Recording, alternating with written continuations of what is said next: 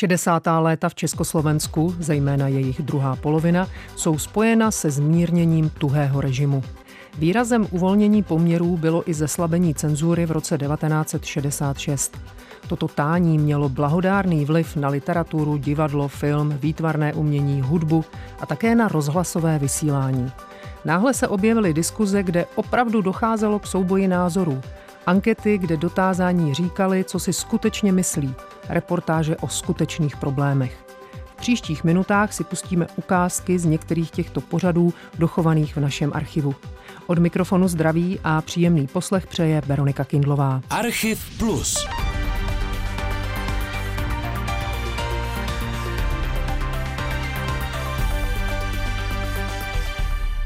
V 60. letech mohli lidé na vlnách československého rozhlasu poslouchat pořad Volná tribúna, který se zároveň vysílal i v československé televizi. 17. ledna 1964 v tribuně vystoupili dva tajemníci ústředního výboru komunistické strany Vladimír Koucký a Vasil Bilak. Řeč byla o kultuře. V ukázce uslyšíte ředitele rozhlasu Rostislava Běhala, ředitele televize Jiřího Pelikána a tajemníka Kouckého. Ta naše kultura je velmi silná, bohatá, velmi silnými díly, která... Právě díky jaksi, atmosféře, kterou vytvořila strana, ano. jak si se objevilo množství talentů, různých žánrů, přístupů a máme velmi mnoho, tak si vyjmenovávat jestli těch úspěchů v poslední době v naší literatuře, hudbě, výtvarnictví. Rozhodně to, o čem jsem mluvil, ne, nějak neurčuje hlavní směr rozvoje naší kultury a situace v oblasti tvorby je převážně naprosto rozdílná. Vzniká řada děl, jich si lidé upřímně váží. Díle, které ve svém úhrnu vyjadřují veliké tvořivé úsilí naší doby. Mohl bych uvádět dlouhou řadu jmen, hovořit o Mináčově proze, o Hrubinových verších, o filmech Kašinových a Procházkových, o hrách Karvašových, o um, hledíkových plastikách, o obrazech Bazovského a Jiroutkových, o hudbě Cikerově a Somrově, člověk vždycky tento výčet končí s určitými obavami, aby i v tom nejstručnějším něco velmi důležitého a podnětného prostě nezapomněl. Třeba naše velmi dobré filmy z poslední doby nebo velmi úspěšné divadelní, vynikající divadelní inscenace. No, opravdu je to nebezpečí, že všechny nezahrneme. Prostě tato a další díla tvoří organickou součást našeho socialistického života, významný podíl celkového duchovního bohatství naší společnosti, její hrdostí důstojného odkazu příštím komunistickým generacím. Z dnešního pohledu se tato ukázka může zdát jenom jako takové režimní blábolení, ale proti sešněrovaným pořadům z let 50. už bylo znát uvolnění. O tom, že se něco hýbe, svědčila i témata. Například v roce 1965 se v rozhlasové besedě Kulatý stůl diskutovalo o parapsychologii a mimosmyslovém vnímání. Na západě tehdy módních směrech, které se dostaly i k nám. O několik let dříve by byly šmahem odsouzené jako buržoázní pavěda. V roce 65 se o nich velmi civilizovaně debatovalo. Skeptický postoj zastával přední fyziolog profesor Zdeněk Servít a jeho žák doktor Jan Bureš. Celku vstřícný byl kybernetik Vladimír Drozen. Parapsychologii hájil doktor Milan Riesel. Parapsychologové jsou přesvědčení, že až nahromadíme dostatek materiálu, že se ukáže, že parapsychologie přináší společensky významné poznatky. Vy sice říkáte, že je v plenkách, ale já mám dojem, že má tu historii od ten starých vývoj, Egyptianů. Hrozně dlouhý už. ano. Jsou tady ovšem okolnosti, ano. připustme. Fyzika také se vyvíjí od starých Egyptianů a ještě neznáme podstatu gravitace. Já myslím, ta skepse, kterou tady vyslovili naši fyziologové, že je v podstatě na místě, poněvadž každá každý věda nový, každý nový poznatek se musí skepsi. řádně prověřit. To je důležité. To je Aby se došlo skutečně jistě. k té pravé formě. Jistě, že? Jistě. Ovšem o existenci gravitace se může každý přesvědčit na své osobě. O existenci parapsychologie sotva. Já alespoň ne. Víte, já myslím, že by tady mělo vyplynout jedno takové usnesení v rámci vás, kteří tady sedíte. Že by tady doktor Riesel, až bude dělat nějaké ty pokusy, že by vás, nevěřící Tomáše, k tomu pokusu skutečně přizval a že byste si tady ověřovali své a my se budeme snažit, abychom nevysílali žádné antiparapsychologické fluidum, které by narušovalo pokusnou osobu. to už záleží na vás, dohodněte si to. To se může dohodnout. No ale myslím, že natolik lze tento pokus uskutečnit a že třeba za, za rok, za dva, že budeme vědět o té parapsychologii víc. Jenom dodám, že zastánce parapsychologie Milan Riesel v roce 1967 emigroval do USA, kde přednášel na řadě univerzit a publikoval několik prací. Ale pojďme dál. Na konci roku 1967 vrcholila nespokojenost se stavem hospodářské i politické situace v zemi. Na začátku ledna roku 68 na zasedání komunistické strany byl proto prezident Antonín Novotný odvolán z funkce prvního tajemníka strany a na jeho místo nastoupil Aleksandr Dubček. K personálním změnám došlo i na jiných postech. Noví lidé začali hovořit o potřebě reform. Většina obyvatel na to reagovala s nadšením. Rozhlasový pořad Lidé život doba uspořádal anketu, kde aktuální dění komentovali různé osobnosti intelektuálové, umělci, ředitelé podniků, ale také dělníci, třeba Otakar Vlach, hrdina socialistické práce. A tohleto, že se rozdělili funkce eh, prezidenta a vedoucího tajemníka, já považuji absolutně za správný.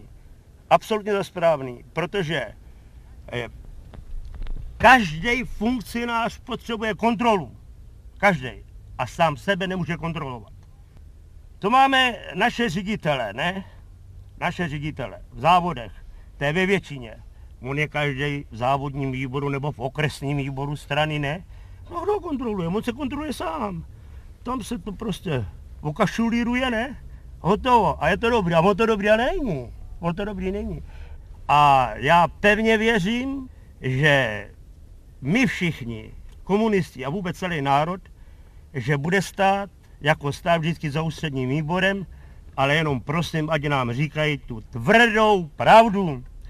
My jsme na tu tvrdou pravdu zvyklí, pravdu tvrdou umíme brát, umíme přijímat, umíme myslet a taky proto něco děláme, ale pak nic nevíme, tak taky proto nemůžeme nic dělat. Od roku 1967 rozhlas vysílal unikátní diskuzní pořad Klub angažovaného myšlení. Posluchači se mohli stát členy tohoto klubu. Na začátku roku 68 jich byly už 2000. Jako členové hlasovali o tématech, o kterých se bude ve vysílání klubu debatovat. Byly to docela náročné náměty, například smysl života, lidské štěstí, vlastenectví. Události začátku roku 1968 dali klubu novou dynamiku. V březnu se praští členové sešli přímo v rozhlase na živé diskuzi. V době, kdy taková abstraktní témata, jako je původně odhlasované téma pro březnové setkání o lidském štěstí, můžeme naštěstí opustit, protože filozofie u nás přestala suplovat politiku a náš klub se konečně může angažovat tak, jak jsme si to od začátku představovali. Nejen za změny v myšlení lidí, ale v jejich skutečném životě, ve společenské praxi. Vysvětlila redaktorka klubu Helena Šlajzová. V tomto veřejném klubu angažovaného myšlení mohli členové klást otázky 12 pozvaným osobnostem. Byl mezi nimi také spisovatel Ivan Klíma. První otázka zní, považujete za vhodné nějak upravit vztahy k poúnorovým emigrantům, umožnit jim účast na národním životě, ať již zůstanou venku nebo se vrátí domů. Zásadně si myslím, že demokratický stát nemůže mít politickou emigraci chartě lidských práv, které eh, přijalo také Československo v prosinci 1948, se, nevím, jestli to budu citovat přesně, praví, že každý má právo opustit svou vlast a opět se, když to uzná za dobré, do ní vrátit.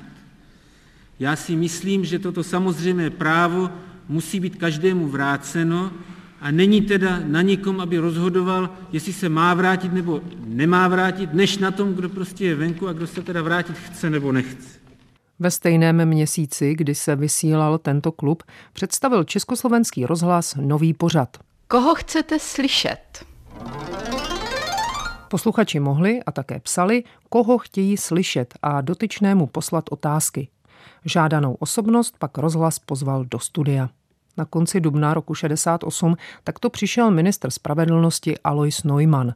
Otázky posluchačů mu četl Rudolf Zeman. Otázka Václava Maláta z Rostok u Prahy. Proč ministerstvo spravedlnosti dovolilo v minulých letech tolik nespravedlností? To je zajímavá otázka a myslím, že je správné, abych na ní také odpověděl popravdě. Ministerstvo spravedlnosti je totiž ústřední justiční zprávou, která do soudního řízení nemůže a nesmí zasahovat. V důsledku toho žádných nespravedlností se nemohlo dopustit, ani do, nemohlo dovolit, aby takové nespravedlnosti se staly. Pane ministře, domníváte se, že tímto je zcela zodpovězena otázka posluchače? Já nevím, co už bych k tomu dodal. E, faktem je to, že ministerstvo spravedlnosti nezasahuje a nesmí zasahovat do soudního řízení. Demokratizace, otevřená diskuze. To byla hesla doby. Konec konců v březnu byl zrušen cenzurní úřad. Diskutovalo se všude. I v zemědělském magazínu připravovaném v brněnském rozhlasu. 16. března 68 překotnost společenské diskuze zmínil redaktor Čeněk a Alfred Černý z krajského výboru strany v Brně. Dochází konečně ke střetnutí názorů, v níž si naši občané mohou teda odpovědět na otázku, kam diskuze spěje. Všem jsou ručen, já myslím, že mnozí lidi jsou, řekl bych, téměř šokováni. Šokováni prostě tím, že najednou mají pocit, že se jim otvírají oči eh, o problémech, o kterých eh, neměli tušení předtím. A proto ty obavy asi. Diskuze eh, má jednu slabinu, že se velmi často mluví jen o dílčích věcech, o například rozvoji demokratismu, že i jiných, ale málo eh, zatím se nám podařilo eh, vysvětlit, oč vlastně v té diskuzi jde. Prý o spor mezi konzervativním a liberálním křídlem komunistické strany. Kromě Alfreda Černého v brněnské debatě o demokratických změnách diskutovali ještě další zástupci regionálních organizací komunistické strany. Pak dva studenti, herec a také dva zemědělci. Jedním z nich byl Tomáš Spáčil, předseda JZD Velešice. No, bylo by víc než odvážné tvrdit, že už na vesnicích a všady tento celý proces, který probíhá, je plně pochopen. Ale stejně odvážné by bylo tvrdit, že se o něm nejedná nebo že jde mimo tuto vesnici. Já jsem byl na schůzi v Borotíně, v Cetkovicích a u nás nakonec doma. A lidé třeba hovoří, sousedy říkají a volby. Jak já mohu volit, když dostanu volební průkaz, předložím volební průkaz a vstoupím do volební místnosti, kde mě dají kandidátky. Tam je třeba 30 kandidátů, které mám volit. A teď mám jít za prentu, škrtat a, nebo neškrtat prostě a ten volební průkaz dát do urny. Proč by tyto kandidátky jsme nemohli dostat domů, abych se mohl rozmyslet, abych průchod té demokracie mohl dát tady na nejvyšším místě, abych se cítil platným členem společnosti, kde můj hlas zasahuje, dokonce rozhoduje o tom dění. A tak na základě těchto diskuzí ze sousedí povstých jsem tento názor přenesl do okresní volební komise v okrese Blansko, jejímž jsem členem. Ostatní členové prý z návrhu nadšení nebyli. Měli strach, že kdyby lidé měli před volbami volební lístky doma, mohli by je ztratit. Posloucháte Archiv Plus. Osobnosti a události ve zvukových vzpomínkách. Najdete ho také na webu plus.rozhlas.cz, v aplikaci Můj rozhlas a v dalších podcastových aplikacích. V březnu se hovořilo o volebních lístcích, za pár týdnů už debata postoupila dál. Mluvilo se dokonce o tom, že by se zrušila vedoucí úloha komunistické strany a zavedla se politická pluralita.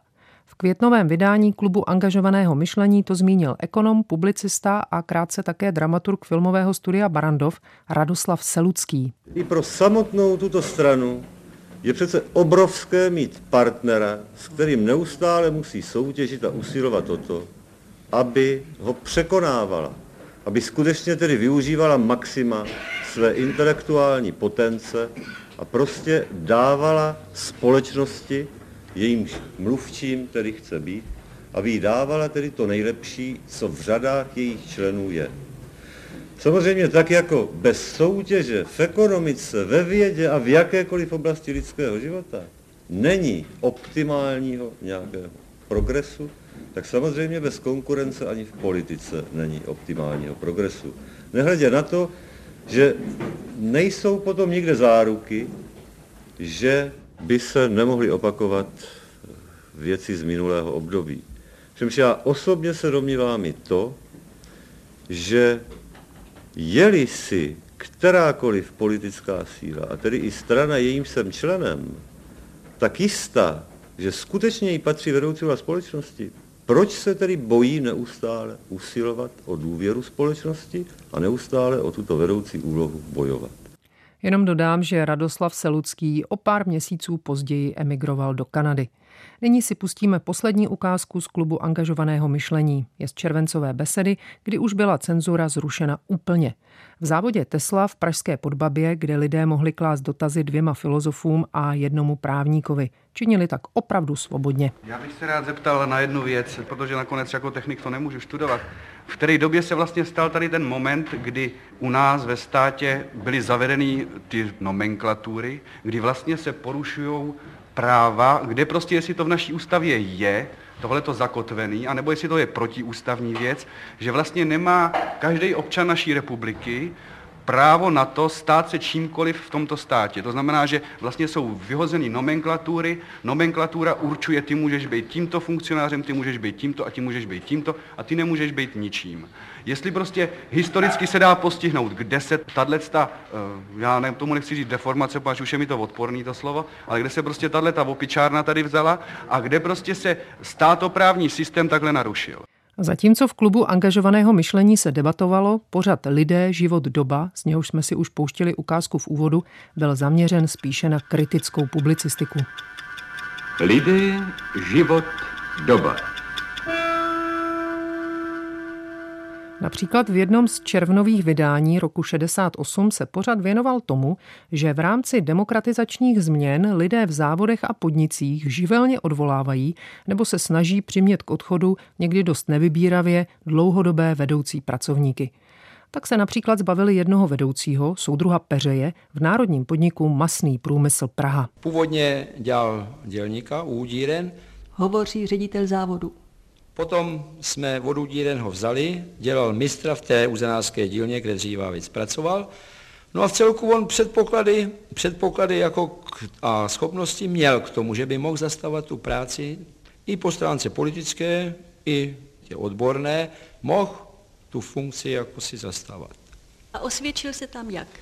Když jsem ho tam uváděl mezi zaměstnance, složky jako s ním v celku sympatizovali, pochvalovali si, páč znali a Vypadalo to slibně. Vypadalo to slibně až tak do těch třech měsíců, věstanci byli spokojeni a tak nějak se to projevovalo i v té práci. No ale potom po třech měsících začalo se to tak nějak hroutit. A co byl důvod?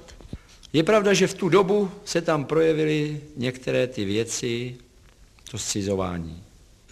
Byly to dva větší případy, což jako zaměstnanci dávali soudruhy, myslím, za vinu, že snad on je původcem toho, že to udává.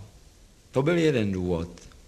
No druhý se potom hrodil otázku samotné povahy a jednání vůči zaměstnancům.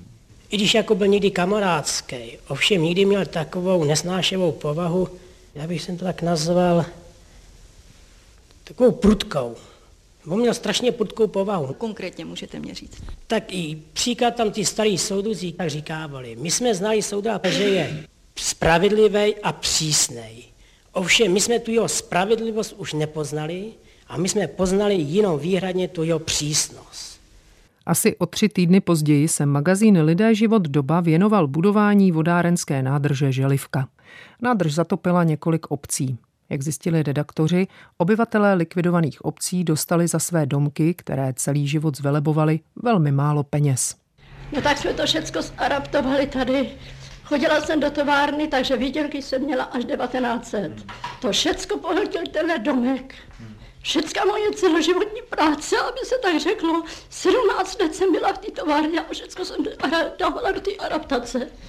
Když jsme to zrychlovali, tak teď z toho můžeme jít.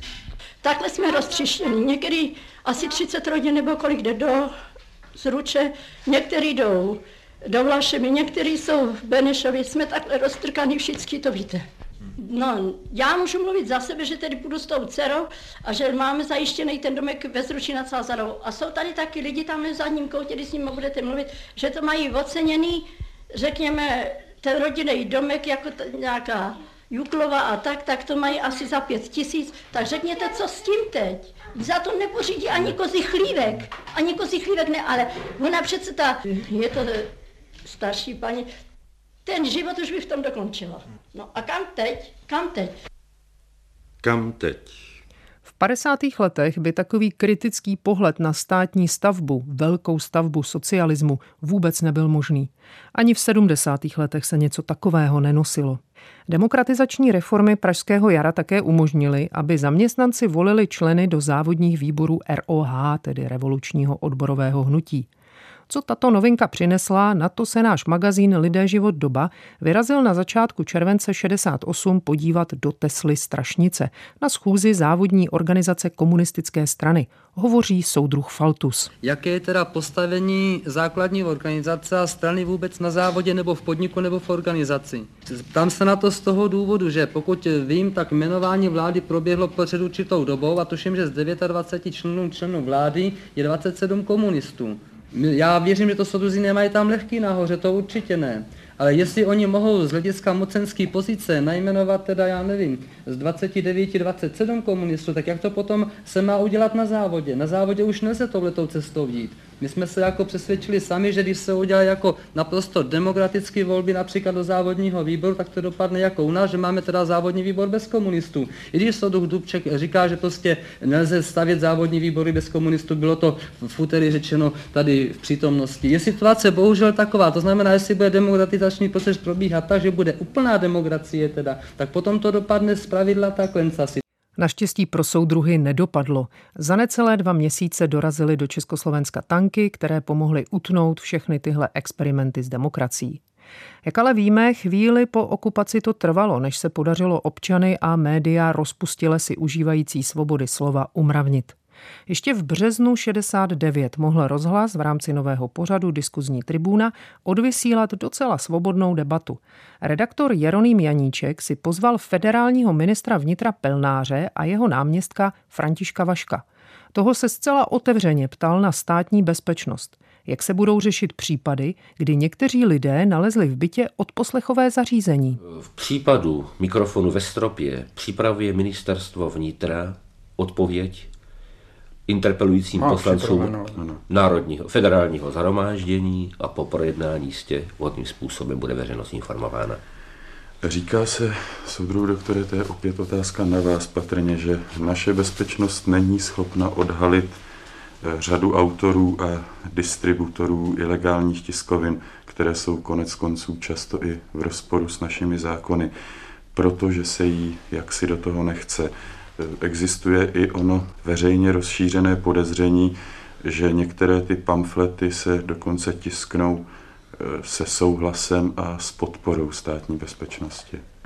Příslušníci státní bezpečnosti, ale někdy i veřejné bezpečnosti jsou podezíráni z toho, že nikoli s dostatečnou rozhodností přistupují k odhalování výrobců a rozšiřovatelů ilegálních tiskovin. Ve skutečnosti v tomu tak není. V případech, a to bych chtěl potrhnout, kdy obsah nezákonné tiskoviny zakládá podezření z konkrétního trestného činu, je zahajováno vyšetřování. Vyšetřování bylo takto zahájeno ve velké množství případů. Číslo neznáte náhodou.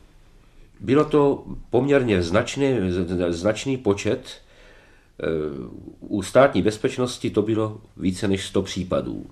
O rok později redaktor Jeroným Janíček musel z rozhlasu, stejně jako řada jeho dalších kolegů, kteří si užívali svobodu vyjadřování, odejít. Za to cenzura se vrátila a s ní zmizely pořady, ve kterých se mluvilo svobodně. Právě těm byl dnešní Archiv Plus věnován. Technicky spolupracovala Ivana Možná, dramaturgický dohled měl David Hertl a od mikrofonu se i za ně loučí a někdy příště naslyšenou se těší Veronika Kindlová.